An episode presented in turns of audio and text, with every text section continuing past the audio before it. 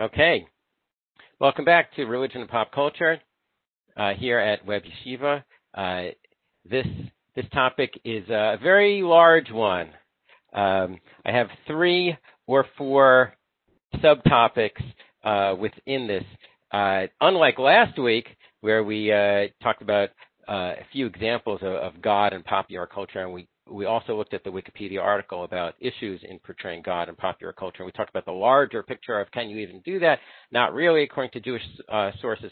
Here, the idea of uh, the Yetzer Hara, the uh, literally the evil inclination um, that that everybody has, is something that uh, whether people are interested in religion or not, they they they understand this that everybody has a, a good side and a, and a bad side, or different parts of themselves so there's a huge amount of material uh, on this. Um, what I would like to uh, to do in this session is to look at three or four uh, ideas regarding the Yetzer Hara that appear in pop culture, in certain aspects of pop culture, and then to show how Torah sources uh, fit with those uh, with those ideas. So uh, uh, before we look at the, the sources, let me show a few uh, pictures uh, of some things we're going to to look at in the course of this session. we'll look at a little bit of Star Trek, the the original series. Uh, specifically uh, the the enemy within the uh, the fifth episode from from Star Trek. well, assuming that we that we have time, we'll uh, look at a certain analysis of that particular episode uh, in in the book the, Ethics of Star Trek. Then we'll talk a little bit about the strange case of well, this is actually uh, the book. This book cover actually puts in the word the. Uh, Robert Louis Stevenson just called it "Strange Case of Dr. Jekyll and and Mr. Hyde." Uh, and I'm going to compare that with a particular scene from the Marvel movie Captain America: The First Avenger. That will be the second idea. The third idea will uh, relate to uh, Willy Wonka and the Chocolate Factory, specifically the 1971 film with um, with Gene Wilder. This is a uh, what's on the screen right now is a a, uh, a, book written by the director of that movie, and we'll have a quote from uh, from that book. Uh, I just want to compare a few editions cover, book covers from from this book, which is whether you like it or not, it is a, uh, a classic by uh, by any standard of children's literature.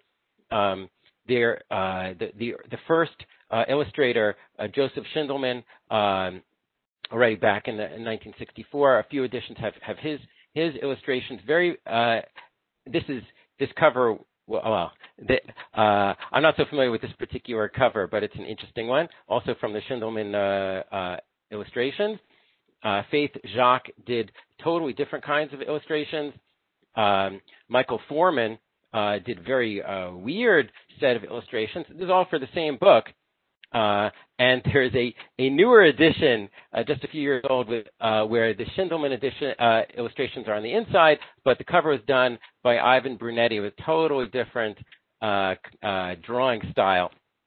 the the artist who's most associated with Roald Dahl is Quentin Blake, and this is one of the editions uh, that, that, he did. And here's a more recent one. You see on the bottom right, it says 50 because this book was published in 1964. So just uh, six years ago, they had the um, the fifth edition. Uh, no, six years ago, 64, 70. Yeah, um, 50th uh, edition of uh, of this book. And we will uh, address, we'll show a clip or two from Willy Wonka and the Chocolate Factory. Uh, and I, am going to briefly talk about uh, the other versions of productions of The Chocolate Factory. Weird one, uh, Tom and Jerry, Willy Wonka and the Chocolate Factory. Uh, then there's the Johnny Depp movie from 2005.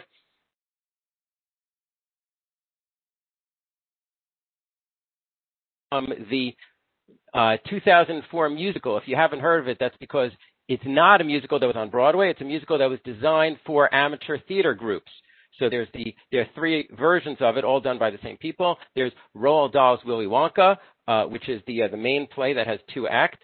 and then Willy Wonka Junior, which you could have for, I guess, uh, uh, uh, junior high, and then there's Willy Wonka Kids, which you could have uh, elementary school kids acting. It's all variations of the uh, of the same uh, the same play. Uh, it did make it to uh, to Broadway uh, in 2013. It was made into uh, all new uh, musical in uh, London's West End, and then a few years after that, it went to Broadway in New York for uh, um, for a, a couple of years. Uh, and then, if we have time, which I'm not sure we will, but I'd like to end by talking a little about the Screwtape Letters by C.S. Lewis. Subtitle is Letters from a Senior to a Junior Devil. And there's a wide range of covers of this book. Let's briefly look at four. Here's the first one, not in chronological order. Second, third, that's the uh, the one that I happen to uh, to own, and uh, and fourth. Uh, anyway, uh, let's go. Let's go back to uh, uh, to Star Trek. The Star Trek, the the uh, the original series, uh, was on television from 1966 to to 1969. only three seasons.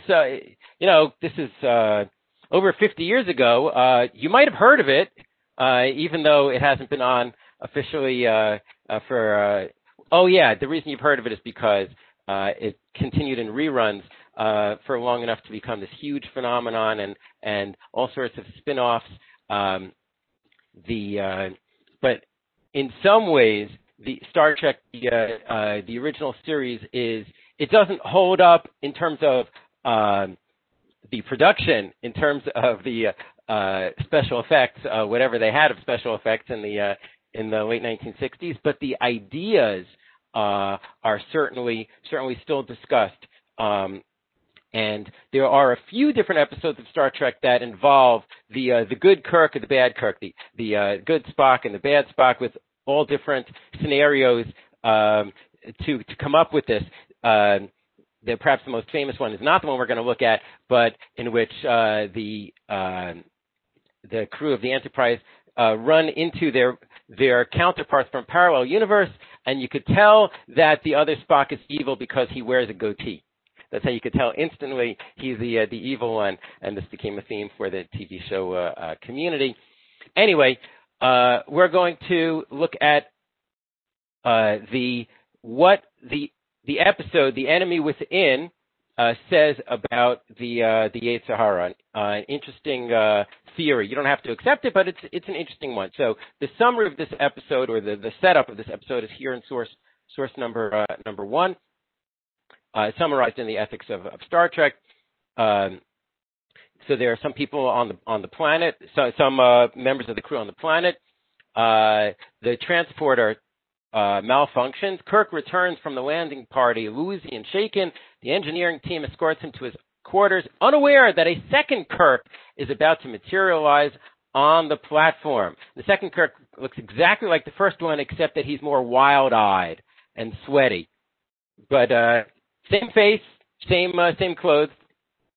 Uh, so Kirk's animalistic double runs amok, committing violent, impulsive acts uh, including sexually assaulting Yeoman Rand, uh, which causes all sorts of problems when uh, the good Kirk shows up.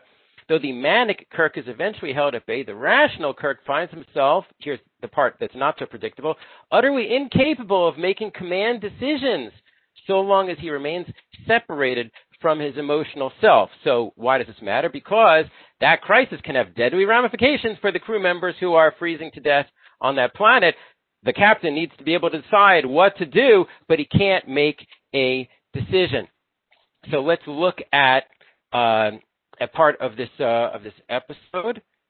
Optimized for motion and video.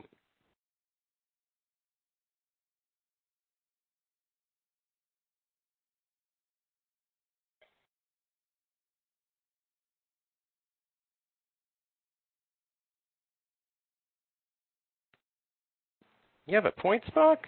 Here an unusual opportunity to appraise the human mind, or to examine in Earth terms the roles of good and evil in a man. His negatives, which you call hostility, lust, violence, and his positive side, which Earth people express as compassion, love, tenderness. It's the captain's guts you're analyzing. Are you aware of that, Spock? Yes. Yeah. And what is it that makes one man an exceptional leader?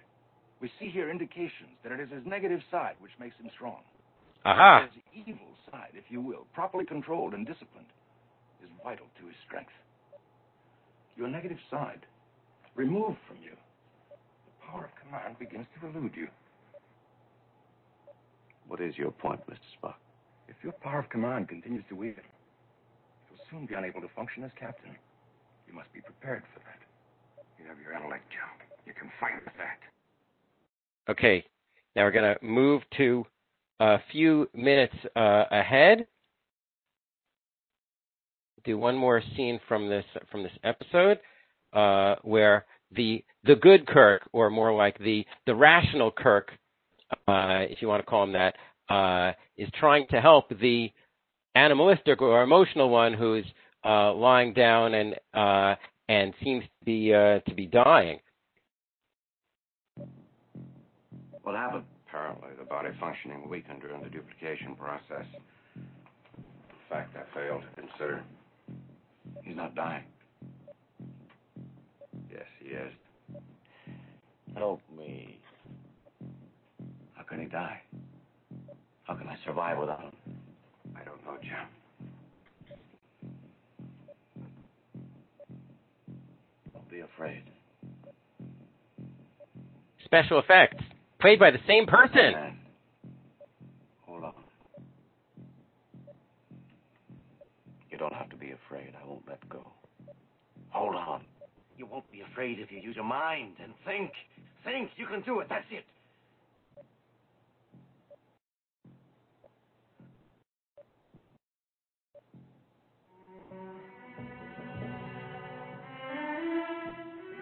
Jim, he is back. Both cases, thinking helped. For both Kirks, thinking helped. Jim. You can use that brandy now. In fact, I'll join you. I have to take him back. Inside myself. I can't survive without him. I don't want to take him back. He's like an animal. A thoughtless, brutal animal. And it's me. Me.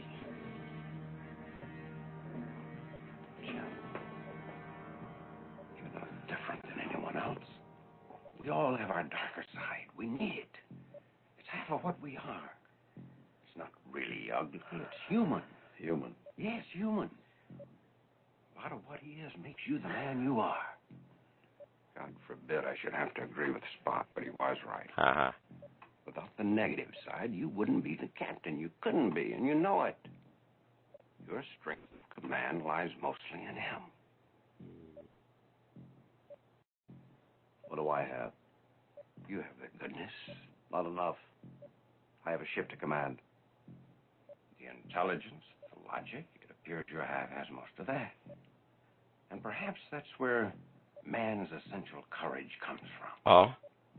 For you see, he was afraid, and you weren't. Aha. Ooh, okay. There's a bunch of uh, of ideas here. I see that some people were uh, commenting in, uh, as we were watching it. Um, see, Rebecca wrote, "It's interesting that Dr. Barad refers to this as the emotional self. I would disagree. That version of Kirk isn't emotional Kirk. He's egocentric and power-hungry Kirk. Yes, so that that actually um, brings out a point, which is what what do you mean by Yetzer Hatov and Yetzer Hara? A lot of the time, there are shifting definitions.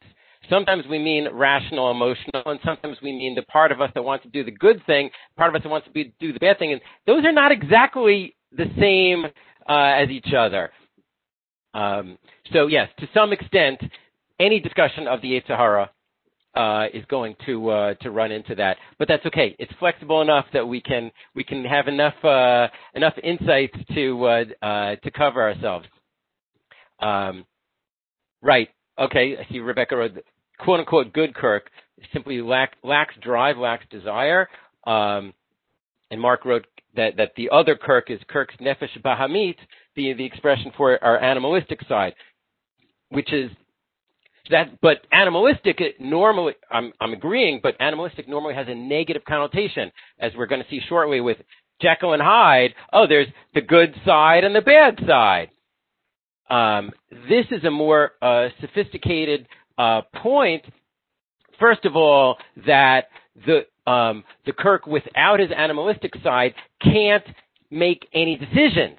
That's a problem. That's not the good side. Oh, if only we could get rid of the bad, then we'd be better. No, we would be uh, flawed. We would be missing something. And furthermore, what uh, what's explicit uh, here uh, from McCoy at the end, perhaps uh, that's where man's essential courage comes from.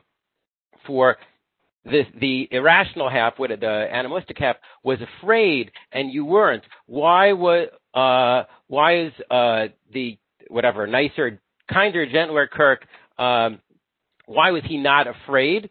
Because of his intelligence. So in, in both, and in, through these, these two quotes, uh, both the, um, both the, I guess, uh, uh, nicer side and the animalistic side, they both are flawed to the extent that one can live without the other. It's only with the, uh, the intelligence.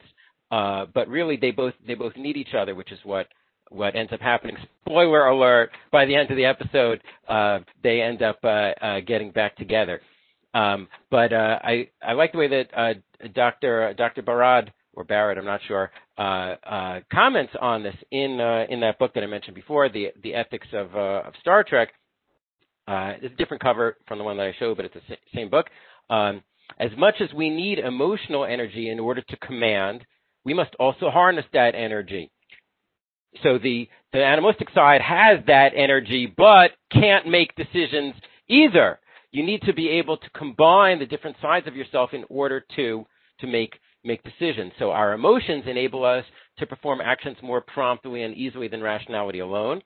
And if controlled by reason, our emotions can actually intensify our our moral life. I should add that I think uh, she points out. I know I've seen this a bunch of, of places that uh, in some ways the uh, the main three characters in Star Trek: The Original Series represent this in the episodes in general. That Spock is obviously the logical side, and McCoy is the emotional side. They're both good, but they're both one-sided, and you need the captain to be able to balance the two of them, to be able to to to listen to both of them and then then make the decision. So um, so that theme ends up being played out in uh, in Star Trek in general. But in this particular episode, I just thought it was interesting that, as formulated here uh, near the end of source number uh, number three, um, courage and fear may seem to be mutually exclusive, but they're actually compatible. The truly brave person not only fears uh, what uh, what they should when there's a reasonable basis for the fear, but they can also stand up to this fear and uh, and confront danger. So that it's an interesting perspective which we don't usually associate with quote unquote the Yetzer Hara. That maybe the Yetzer Hara has, uh, aside from getting us to do bad things, the Yetzer Hara also gets us to do a lot of good things. And uh, you've probably seen one or both of the following two sources from Chazal, but these two sources, um, between the two of them, make it pretty clear that the Yetzer Hara is necessary for individuals and for the world. Look at source n- number number four. Gemara in uh, sorry uh, Midrash and Breshit Rabbah on the words, and God looked at everything that He created, v'hinei tov ma'od, and it was very good. So the Midrash says, I understand hinei tov ma'od. Oh, that's the Yetzer Tov. That's our good side. But why does it say v'hinei tov ma'od? Why does it add an extra vav? That must be referring to the Yetzer Hara. And it was very good. That's the Yetzer Hara. And the Midrash asks, what? How can it be that the bad desire is very good? Not just good, but very good. And the Midrash answers, if not for the Yetzer Hara, nobody would build a house. Nobody would get married. Nobody would have children. Nobody would even do business. So what do we call that? That uh, the part of us that gets us to to do things, to accomplish. Guess what?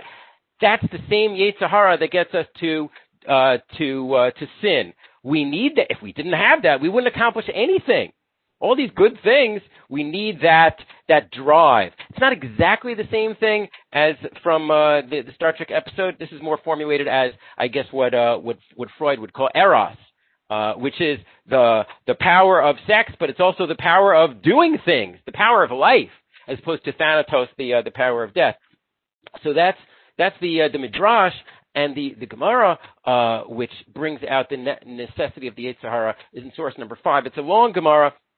I'm just going to read uh, parts of it. It's also a very weird Gemara, um, and uh, a bunch of commentaries say it's not meant to be taken literally, but it tells a story about during the time of Tanakh, there were still Nevi'im around. The the leaders decided that they had enough of the Yetzer and they would ask God to um, to allow them to get rid of the Yetzer Hara. Uh, the only reason I'm just going to read parts of this in uh, source uh, source number five in the middle of the first paragraph. Like this is the same thing. This Yetzer Hara is responsible for the destruction of the temple and and uh, our exile. Klum Yahavi Telan El Beit Agra. But isn't the whole reason why we were given in the first place in order to get reward by by conquering the Yetzer Hara? Well, you know what? We don't. We'd rather not have the reward and just not have the Yetzer Hara at all. So. Um, so God does a, a miracle for them, and God hands them the gives over into their power the Yetzer Hara of Avodah Zarah.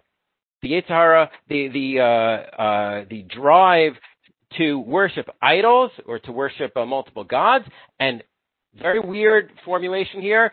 The Yetzer Hara appears to them as a lion, Kiguria Denura, a lion made of fire, Mibeit Kodesh. And where did it come from? not just the Beit HaMikdash, it came from the Kodesh HaKadoshim, the Holy of Holies, the place where nobody's allowed to go, even the Kohen Gadol, except at the holiest moment of the year. That's where, that's where that came from. That's really weird. And all the commentaries have to figure out what, what this is referring to. Um, they end up, um, they end up uh, imprisoning this uh, uh, this Yetzer Hara of Avodah Zarah, and the Gemara doesn't spell out what the implications are. If we really, I, have taught like all, more or less all shiur just on this. I'll just mention briefly, just to make some sense out of this. Rav Kook has a fascinating interpretation of this, and just like a couple of lines, I think it's in Orot, where he says uh, the desire to uh, serve idols, which we don't have anymore, right? Like it sounds like from Tanakh uh, that it was this huge deal and it, it undermined everything and it it, uh, it caused the Jews to be punished over and over again. And just like really, we don't really have that anymore. So uh, it's because of this Gemara. They got rid of the Yetzer Hara for Avodah Zarah. But Rav Kook says the Yetzer Hara, uh, the strong desire to serve idols, was the same desire as the strong desire to serve God. We don't have that anymore because they got rid of it. And that's why when we read in Sefer Vayikra about all the korbanot and all the animal sacrifices, we're like, really? Like, ew, you know, blood, guts, whatever, uh, even if you're not a vegetarian. Uh, so Rav Kook used this Gemara to explain why, A, there doesn't seem to be much of a desire for Avodah Zarah in most people today, and B, there isn't much of a desire for the Beit HaMikdash and korbanot anymore. But Rav Kook goes on to say, in messianic times, or whatever, at some point in the future, God will give us back that desire. Meaning, don't worry, when, when Mashiach builds the Beit HaMikdash, or Mashiach uh, comes and Hashem sends down Beit HaMikdash from heaven, that's Rambam and Rashi accordingly, we won't have Beit HaMikdash without the desire to serve God with doing something physical. We will get the desire back. But at the same time, we will also have the desire to serve idols. And all of the good and all of the bad will come together because you can't separate them. So according to Rav Kook, the, that point from, Rav Kook is not quoting uh, uh, Star Trek. Uh, Rav Kook died in 1935. This episode was from 1966. Um, but it's similar idea. You can't have you can't have the uh, you can't command just like you can't command without your animalistic side. You can't desire to really serve God unless you have the same uh, desire to serve idols. Anyway, the the um, the Gemara goes on to say that the same leaders at that time said, "Hey, we're we're on a roll now. Let's see if we can get rid of the Yetzer Hara for Gilui Arayot, uh, the uh, the desire for uh, um, for sexual uh, offenses, for uh, all the all the violations of the Torah, adultery, uh, incest, etc. So um, God gave them that Yetzer Hara as well, and they said, "But wait a minute! But if we kill, if we get rid of this Yetzer Hara, the world will be destroyed. And Rashi explains there won't be any pru urvu anymore. The same sex drive that leads to adultery is the same sex drive that leads to people getting married and having children. You can't separate them. So it says they didn't they didn't know what to do. They waited three days while this the sexual Yetzer Hara was in captivity. And what happened? During that time they looked for eggs. They looked for fresh eggs. And in all of the land of Israel, they could not find any fresh eggs. Meaning, not only is the desire for illicit sex the same desire as for illicit sex, but it's the same desire that causes life, that causes chickens to lay eggs. You can't have life without the desire for illicit sex. So the compromise was they blinded this Yetzer Hara and let it go. And as a result of blinding it, that's why, for the most part, nobody is tempted by incest anymore. Apparently, according to this Gemara, it used to be a big temptation, like Avodah was a big temptation. Now, adultery is still a temptation, but not incest. It's a very clever Gemara. It ties all sorts of things together, and it fits fits very well with uh, with the idea that, that we were saying about uh, uh, you can't about you you can't be without your Yetzer Hara. It's part of life. It's part of what what helps you to uh, to exist. Um, the I want to move on to a, a different, much less known idea. Uh, the idea now, granted, this isn't fiction, but still, that the Yetzer Hara can be amplified by a special drug.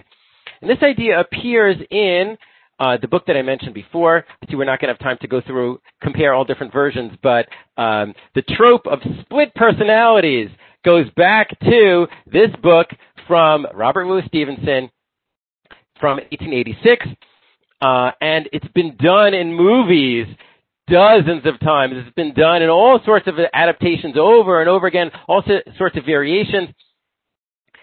But as pointed out, we're not going to get uh, get to go through it now, but it's pointed out in source number six in the, the website TV tropes. It's the unbuilt version of the of the trope in the sense that the standard version of the split personality story is presented differently in the original story.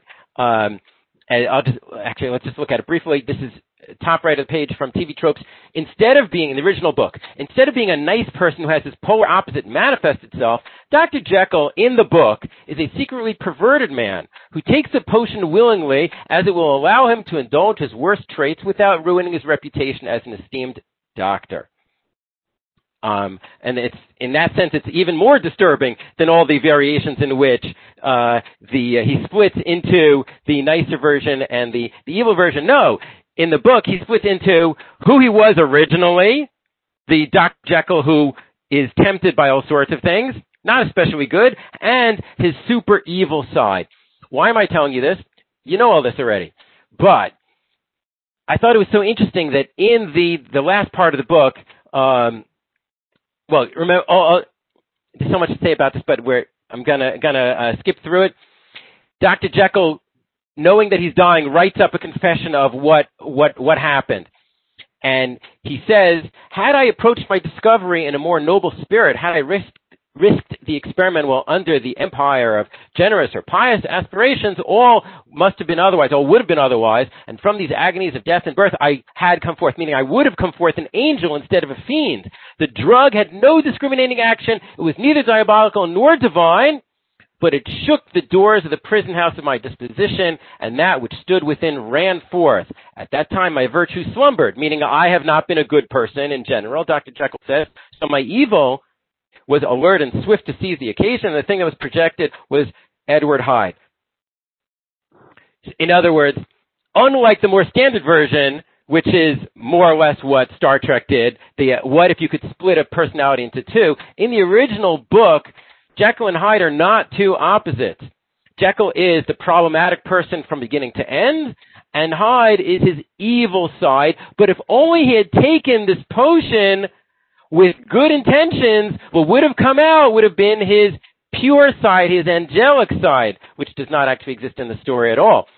And I thought this goes really well with the movie Captain America the First Avenger, in which before Steve Rogers is given the uh, uh, super soldier serum, which will turn him into uh, permanently into Captain America, he sits down and talks with the uh, Jewish uh, scientist.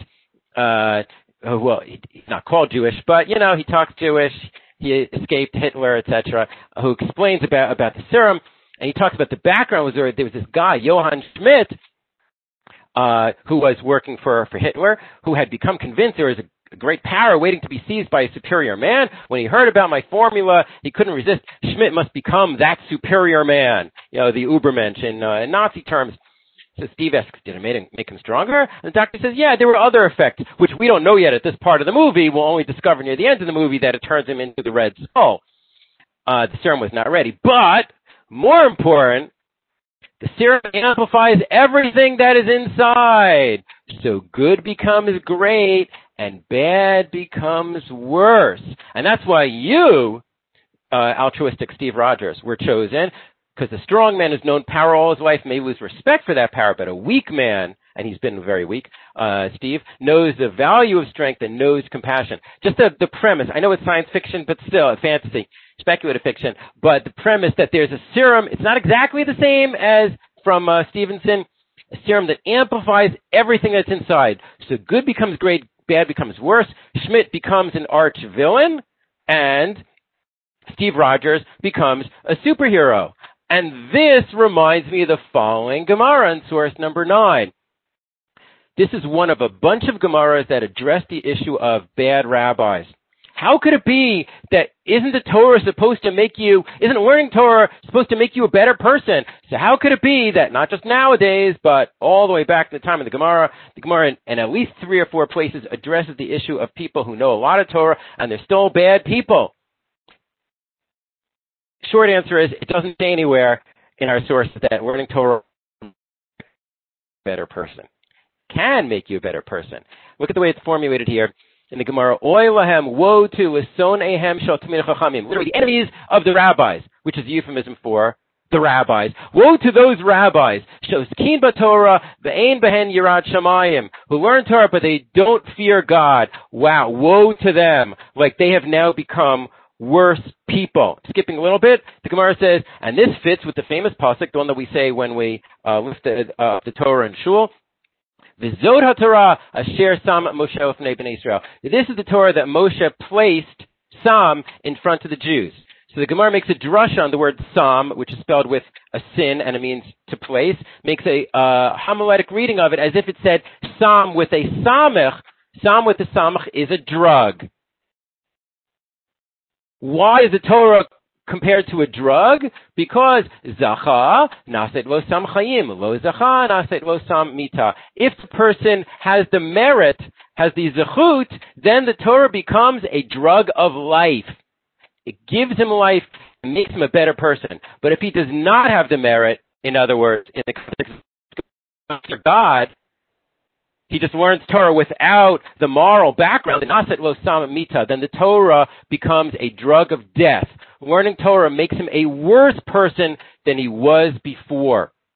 So even though people like to say, oh, the Torah will make you a, a better person, no. The Torah, under certain conditions, will make you a better person. The Torah will bring out what you have already. Like that serum in the uh, in the movie, if you're good, it brings and makes you a better person. Good becomes great, and bad becomes worse. I just thought that was an interesting compare and contrast between the uh, uh, among the three sources: uh, Stevenson, Steve Rogers, uh, and the Gemara in uh, in Yoma. Now we're let's switch to um, to Charlie and the Chocolate Factory. The I want to do two things.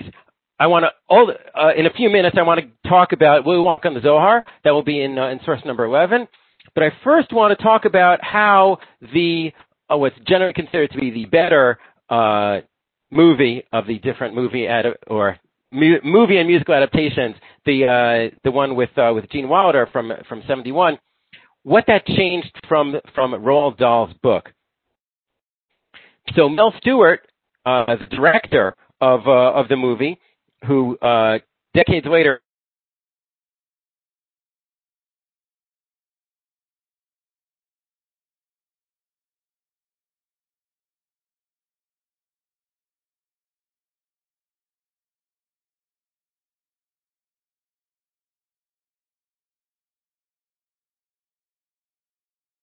came the shooting script for Willy Wonka and the Chocolate Factory.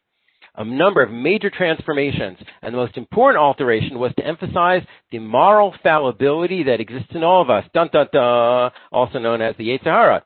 This was expressed in two plots, or two interlocking plots. The creation of the everlasting gobstopper test, which did not exist in the book, although the candy did. An everlasting gobstopper is one of the greatest candy inventions ever.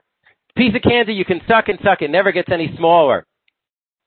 When uh, when Wonka gives each child a prized everlasting gobstopper in the 71 movie, he makes them promise that they'll never give it to anyone, setting up a moral dilemma for each of them. And you see Violet, one of the bad kids. You can see she crosses her fingers behind her back when she agrees. So obviously she's planning to betray him. So Gobstopper becomes the ultimate test of their honesty and integrity. Although only for Charlie does does it uh, play out that way. That's one aspect that they threw in that is not in the book, and to tempt the kids into a moral behavior and to add a sense of menace to the film, but nowhere near as much menace as in the Johnny Depp film. We strengthened the part of Slugworth, who Mr. Wonka's candy making competitor, whom Dahl only alludes to in the novel. He does not appear as a character except in passing in the original novel. Slugworth in the movie is a sinister looking figure who confronts each finder of Wonka's golden ticket shortly after they wrapped at Wonka Bar, and he whispers something in each kid's ear. Oh, and he leans over their left shoulder, just like every time you ever see uh, uh, in a TV or movie where somebody has a, a dilemma and you see on their shoulders appear the angel and the devil. The devil's always on their left shoulder. Okay, so that's it's a quick iconic way of representing. Even when you don't know who this guy is, you know he is bad. The audience doesn't know what Slugworth is saying until he confronts Charlie. And in the ensuing conversation, he promises to make Charlie incredibly rich if he will steal an everlasting gobstopper and, and bring it to Slugworth. And we then realize that all the children have received the same offer. Okay? So what happens? What happens in the uh, uh, in movie? since we're, uh, I don't want to spend too much time on this, but uh, I'm going to uh, share the climactic scene near the end of the movie. Uh, just a minute.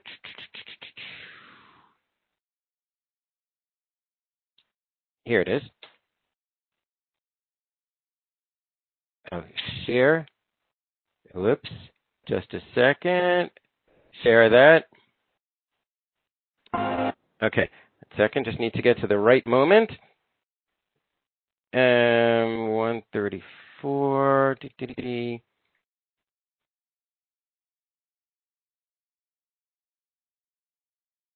One thirty-four twenty-five.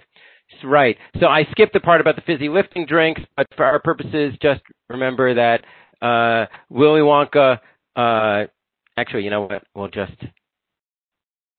Willy Wonka yells at them when Charlie's the last one. He says, "You, you, you ruined my fizzy drinks room, and you get nothing. Good day." And uh, Grandpa Joe, who's been pretty nice until now, says to Charlie on their way out, "I'll get even with him if, the, if it's the last thing I ever see." wants a gobstopper, he'll get one. But Charlie stops.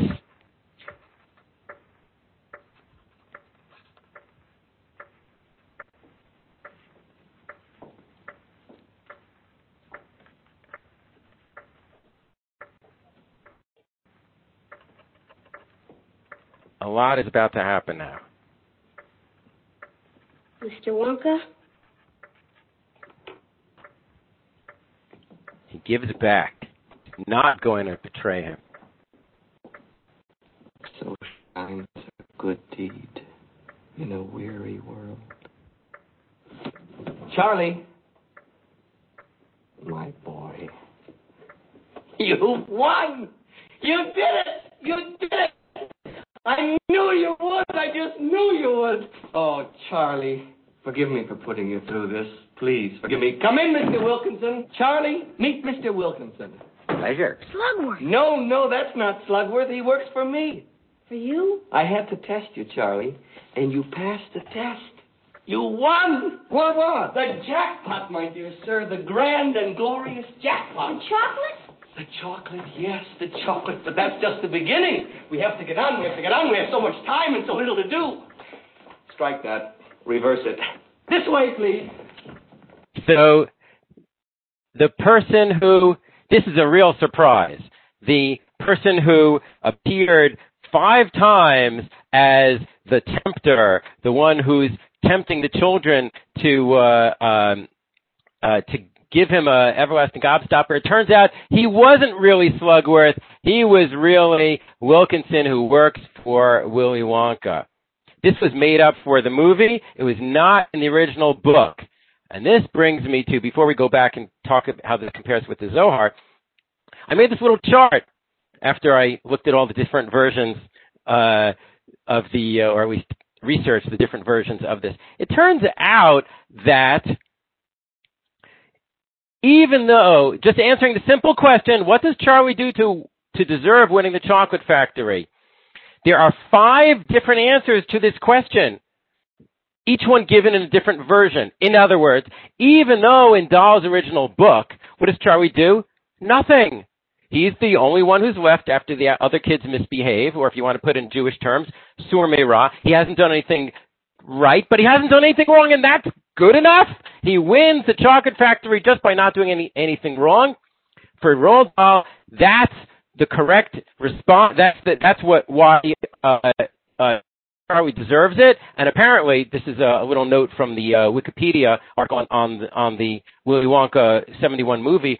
Dahl was infuriated by the deviations in the plot devised by the other writer, including the whole Slugworth thing, the whole lifting drinks. Why was he infuriated at it? Because it ruined his original point, which is you don't have to be a good person. You just have to not be a bad person. But not only did David Seltzer, who was the uh, the other writer for the movie, um, when Roald Dahl did his um, not only did he change that, but three other versions of this of the story all gave other endings, and they all rejected Dahl's original ending. And all of them, Charlie does something positive in order to deserve winning the factory. So what we just saw from the Gene Wilder film, and also the Tom Murray remake, which is a very weird. It's the same as the 1971 film, but without Gene Wilder. But it's it follows it in a lot of ways, but it throws in Tom and Jerry, which is a weird mashup. Uh, anyway, it also uh, has a whole subplot about Slugworth chasing Tom and Jerry through the factory. If you like Tom and Jerry, I definitely recommend it. Um, it's it's a little weird otherwise. But what does Charlie do? He deserves to win because he re- returned the gobstopper instead of giving in the, in the temptation. It's not a temptation just to make money. His family is is very poor. It's understandable, and yet Charlie overcomes the temptation. Put it in classic Jewish terms, he is koveshet yitzro. Remember back in the previous series, um, Best of Both Worlds, we compared Superman to a Hasid and Batman to a koveshet yitzro. Anyway, Koveshet Yitzro is is a big deal. Overcoming your Yetzer Hara. That's what, that's what we're talking about uh, in this section. Dahl did not like that. But what I thought was interesting was in three other versions, they all they rejected the Slugworth plot and they wrote all different subplots in order to give a different answer to the question, why does Charlie deserve winning the chocolate factory? So in the um, I'm going to skip the uh, 2004 musical because I want to come back to that. In the Johnny Depp film, at first Charlie does nothing he's the least rotten of the kids. But then Willy Wonka says to him, and this is only in the Depp film, he says, you win the chocolate factory on condition that you move in with me in the chocolate factory and you abandon your family. Family is bad. So Charlie's like, no, I like my family, and he goes home. And at some point after that, he feels bad for Willy Wonka, so he comes back, and there's a whole subplot which is only in this version, which Willy Wonka was an oppressed child, and his father was a dentist who wouldn't let him eat candy at all, and, he ended up running away from home, and, and they've been estranged for years, and Charlie reconciles Willy Wonka with his father, who, when they end up finding him, it turns out the father has been collecting newspaper clippings of Willy, Willy Wonka all along. Really has been proud of him the whole time. Wow, you see, family is really important after all, and that's why Charlie deserves to get the factory. So that's uh, that's a lot of extra plot in order to give a different answer to this question, but it's a it's yet another answer to this question. That's why Charlie deserves it. It's not enough that he he just didn't do anything wrong. And the the musical, the London and Broadway musical, they had something that really, in retrospect, again, not in retrospect, compared to the other ones, doesn't seem that impressive. But it's that really uh, Charlie can't stop himself from coming up with candy ideas, and he adds ideas to the to the notebook that Willy Wonka has, and Willy Wonka's like, "Oh, you deserve to be the next candy maker," which is understandable, but it's not really a moral issue. So let's forget about that. Let's go back to the third answer that I skipped before, the one that is called, um, uh, where did I put it? Uh, page six. Sorry. Right. The one that is called Roald Dahl's Willy Wonka, which you haven't seen unless you've seen it put on by a local production. They they licensed the uh, the script for people to put on in their amateur groups, and they have three different versions of it. In this version, they got rid of the Slugworth plot, but they kept the fizzy lifting drink part. So skip here. Here I copied down at the bottom here. I copied from the from the script. Willy Wonka says to them, I'm sure you could find your own way out. And Grandpa Joe says, what? What about a Charlie's lifetime supply of chocolate? And Wonka says, oh, yeah, each of the children will receive their chocolate. Uh, P.S. I want to interrupt this and say that in the London and Broadway musical, what Willy Wonka says at this point is, lifetime supply of chocolate? I gave you an everlasting gobstopper. That's your everla- that's your lifetime supply of candy. Goodbye. Which is really uh, sneaky. Anyway, so uh, so Charlie says says goodbye, but then he hesitates, and he says, "Just a moment, Mr. Wonka. I don't deserve a lifetime supply of chocolate. I tasted the fizzy lifting drink, and I broke the rules. Unlike in the in the uh, 71 movie where Willy Wonka knows about it and kicks him out because of it. Here, Charlie confesses, I broke the rules. I'm very sorry, but thank you for a wonderful day and the most wonderful tour of your factory, etc., etc. And Wonka says, bless you, Charlie, you just did it. And um, and Willy Wonka says, I created this entire competition with just one purpose in mind, to find the perfect person to make new candy dreams come true. That's the same in all the different versions.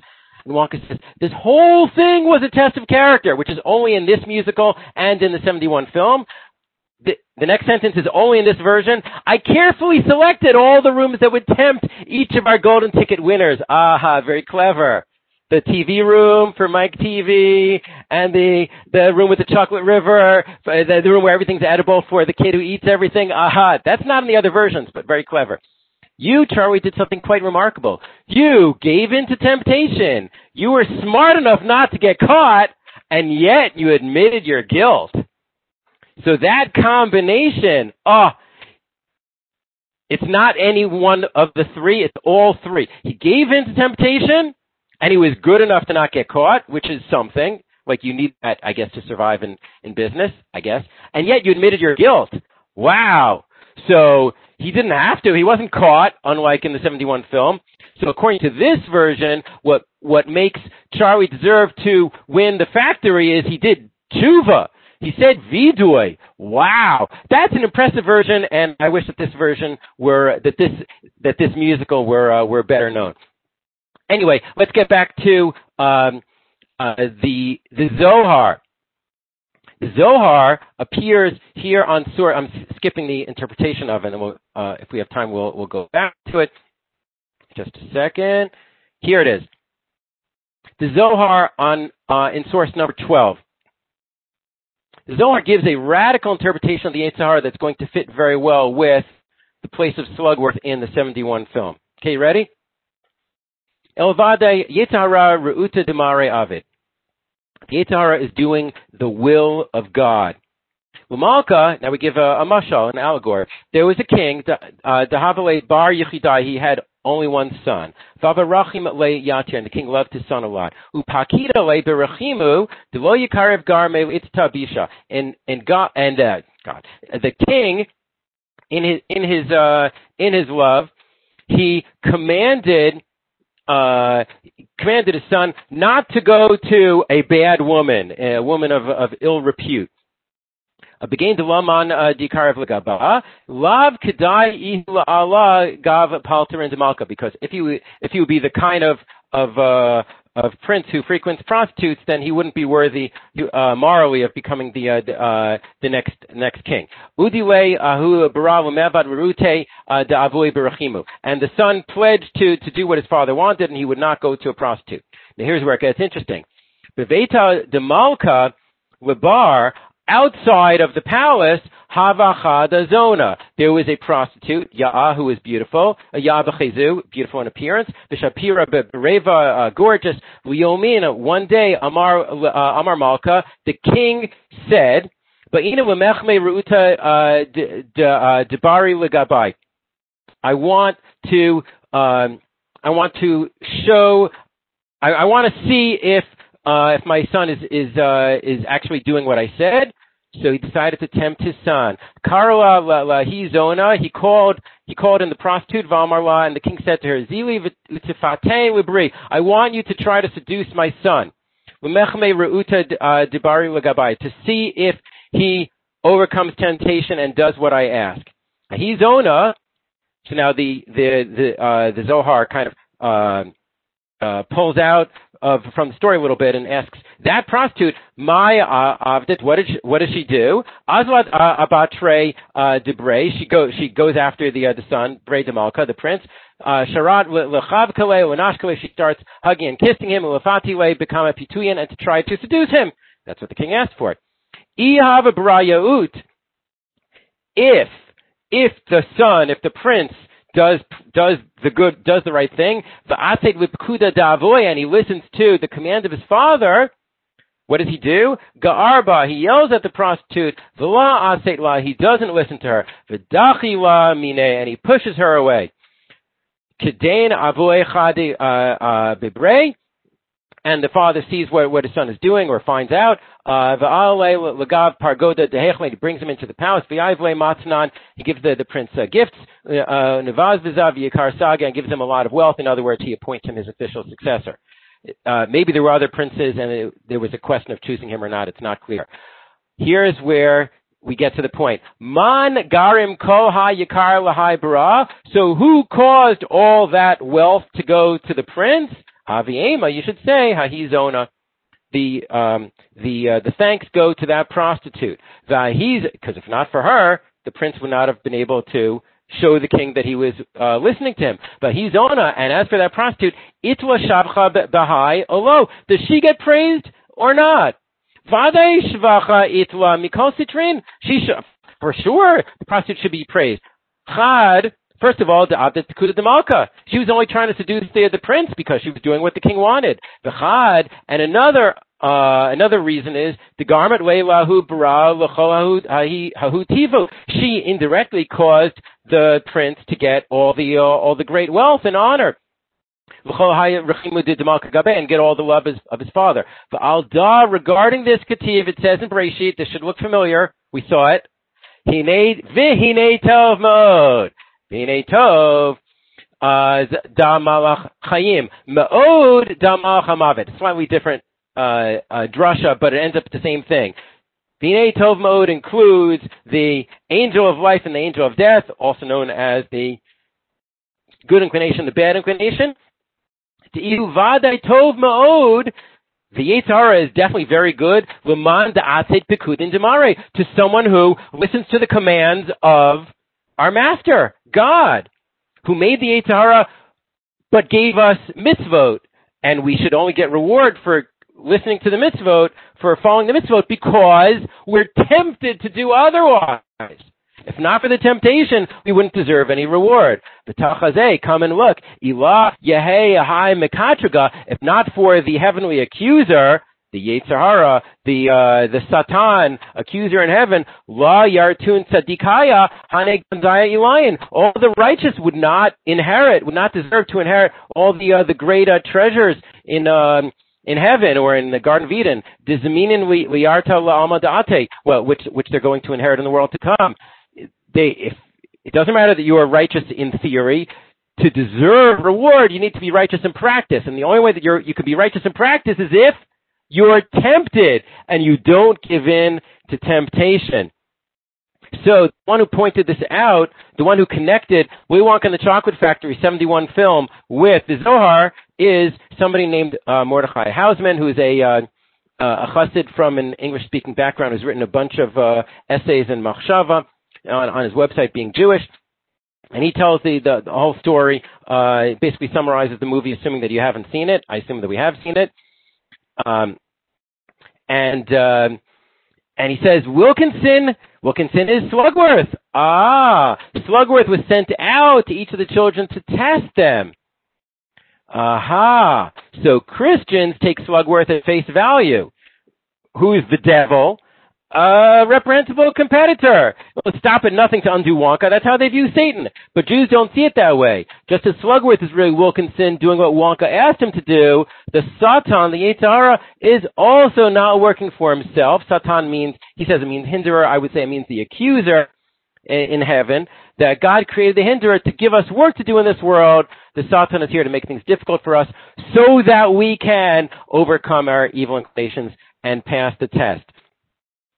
So that doesn't mean that that uh, David Seltzer, the, uh, screenwriter for Willy Wonka and the Chocolate Factory, was aware of the uh, of the Zohar, but he certainly seems to have hit on a uh, similar idea. I thought that was that was fascinating. Um, so, in our remaining few uh, minutes, I want to uh, talk briefly about the Screwtape Letters, which is a a book of the psychology of the Yetzer Hara. It's it's sophisticated enough. I would not recommend it for children and even adults. You have to keep switching in your mind because it's a senior Yetzer Hara is writing a letter to a junior Yetzer Hara how to tempt the person you've been assigned to, and it keeps referring to the enemy, capital E. And as you're reading it, you're like, oh yeah, the enemy is God, because C.S. Lewis, who wrote this book, was a uh, a theologian. So he's starting from a Christian perspective, and that part, you know, the du- uh, duality that that that Satan and the devil is the enemy of God. Okay, that that we can't get on board with, but once you get past that, the premise of how do you tempt somebody? Okay, what would it, if you could imagine the Yetzer Hara giving lessons? What would they be? So, um, so Rav Aaron Lichtenstein was uh, told his told his students a bunch of times when he was asked to suggest a book of Musar, he would suggest the Screwtape Letters. And even though he didn't write this in print, it fits with Rav Aaron famous essay on Torah U'Madda and what the value of literature is that he wrote in 1963, in which he says general knowledge also helps us preserve our faith. Uh, that when he quotes the Mishnah Pirkei Avot, "V'da masha tashiv lapikoris," you should know what to answer the heretic. And Rav Lichtenstein says this this apikoros could be the apikoros within, in ourselves. We must be ready to reply to his prefer of the bittersweet apple, but we must first read a treatise on serpent, serpentine psychology. Well, you know what? There's not a lot of books on the psychology of the Yetzer Hara, and this, the Screwtape Letters, is uh, is one of them uh, written by C.S. Lewis, who's better known these days for writing the Nar- Chronicles of Narnia. He wrote it in uh, in 1942. Um, it's it's it's subtle. It makes a lot of subtle points. Uh, a lot of these points don't exist any in any Mussar Safer, as far as I know. Um, and uh, it's worth reading. It's uh, it's also worth um, well, it's it's worth listening to the audio version, which I'll just play um, uh, briefly, just a second. It's not the entire. Oh wait, that's not what I meant to do. Just a minute. Uh, share content. Here it is.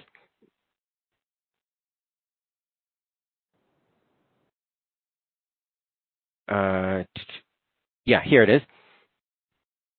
Okay. It turns out the audio version of the Screwtape Letters is read by John Cleese even if you're not a huge fan of Monty Python, okay, you can't you can't compare um, you can't compare just reading a book with with hearing John Cleese uh, be the Yetzer Hara. And uh, I'll just play brief parts of it now. The use of fashions in thought is to distract the attention of men from their real dangers. We direct the fashionable outcry of each generation against those vices to which it is least in danger, and fix its approval on the virtue nearest to that vice which we are trying to make endemic. The game is to have them all running around with fire extinguishers whenever there's a flood, and all crowding to that side of the boat which is already nearly gunwale under. Thus, Gunwale we make it under. fashionable to expose the dangers of enthusiasm at the very moment when they are all really becoming worldly and lukewarm. A century later, when we are really making them all Byronic and drunk with emotion, the fashionable outcry is directed against the dangers of the mere understanding. Cruel ages are put on their guard against sentimentality, uh, feckless and idle ones against respectability, lecherous ones against puritanism. And whenever all men are really hastening to be slaves or tyrants, we make liberalism the prime bogey. Wow, that's that that's a lot. That that's a lot in in just in just one paragraph. The words are right here in source number 18. The words are those of C.S. Lewis as presented by the Yetzer Hara screw tape. But I don't know. For me, it's just listening to John Cleese uh, read it is just a special uh, special experience. Anyway, our our time is uh, is up. Uh, I uh, I will end the recording, and then uh, for those who can stay, I'll go through the comments in the chat and ask if anybody has anything else to say. But um, but I our time is up, and we only covered most of it. And I appreciate everybody for for being here, and uh, thanks for joining me. And uh, hope to see you uh, next week.